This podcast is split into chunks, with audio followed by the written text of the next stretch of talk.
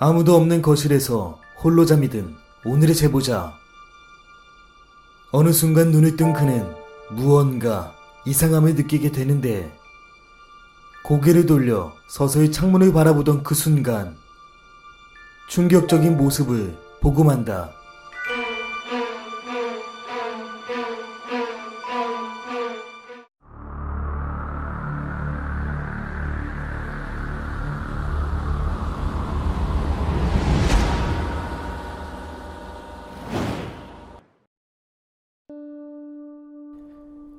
안녕하세요.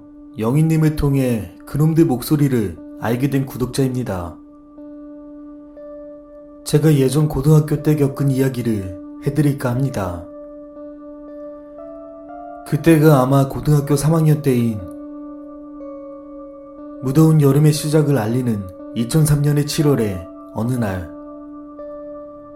정말 그날은 지금껏 살면서 평생 잊을 수 없는 날이었습니다. 저희 아버지는 해군이셨는데요. 아버지는 출동이 많아 집에 없는 날이 많았습니다. 그래도 역시 아버지는 출동을 위해 집을 비운 상태였고, 어머니는 늦게까지 일을 하신다고 밤 12시쯤 집에 오시기에, 집에는 저 말곤 아무도 없었죠. 그 당시 고3이었던 저는 수능을 앞두고 야간 자율학습을 마친 뒤, 밤 10시쯤 집으로 돌아왔습니다.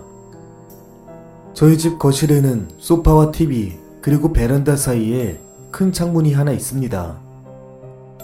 저는 집으로 돌아와 샤워를 하고 10시 30분쯤인가 소파에 누워 TV를 보고 있다가 저도 모르게 어느 순간 잠이 들어버렸습니다.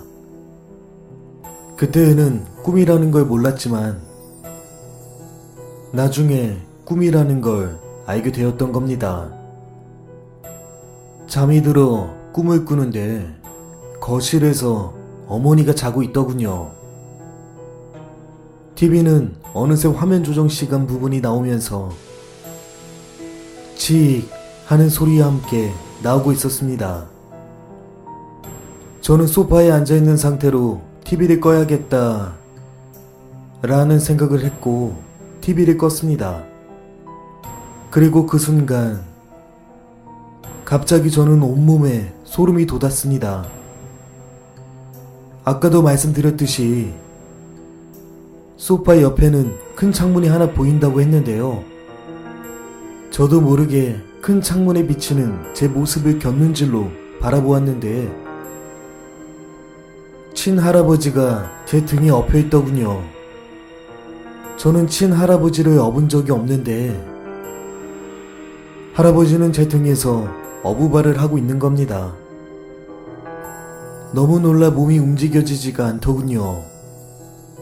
아무 연락도 없이 어떠한 인기척도 없이 제 등 뒤에 엎여 있어서 식은땀이 줄줄 흐르더군요. 왜 그랬는지 모르겠지만 그때 꿈속에서 할아버지가 제 등 뒤에 엎여 있을 때 너무 무섭고 소름이 끼치더군요. 그 공포감이 계속해서 그게 달했을 때 저는 꿈에서 깨고 말았습니다. 꿈에서 깨보니 저는 꿈에서 똑같이 소파에 앉아 있던 자세 그대로 소파에 앉아 있었습니다.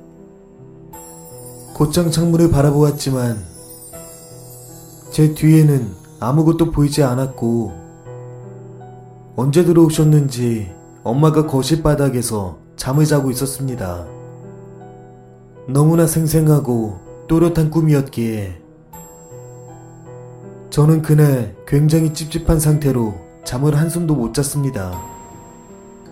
친할아버지는 저와 사는 곳과는 멀리 떨어져 있는 전남 광양에 계시는데 할아버지가 갑자기 걱정도 되고 무슨 일이 있나 싶어 다음날 아침 어머니에게 이야기를 전해드렸습니다.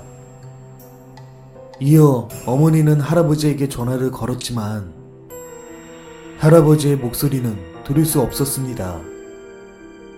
제가 꿈꾼 그 다음날 할아버지께서는 돌아가셨던 겁니다. 살아생전 세 번째 며느리인 저희 어머니를 유독 좋아하셨는데 마지막 하시는 길에 얼마나 좋아했으면 어머니를 보러 오셨을까 하는 생각이 들더군요. 할아버지가 하늘 나라에서는 잘 지냈으면 좋겠습니다.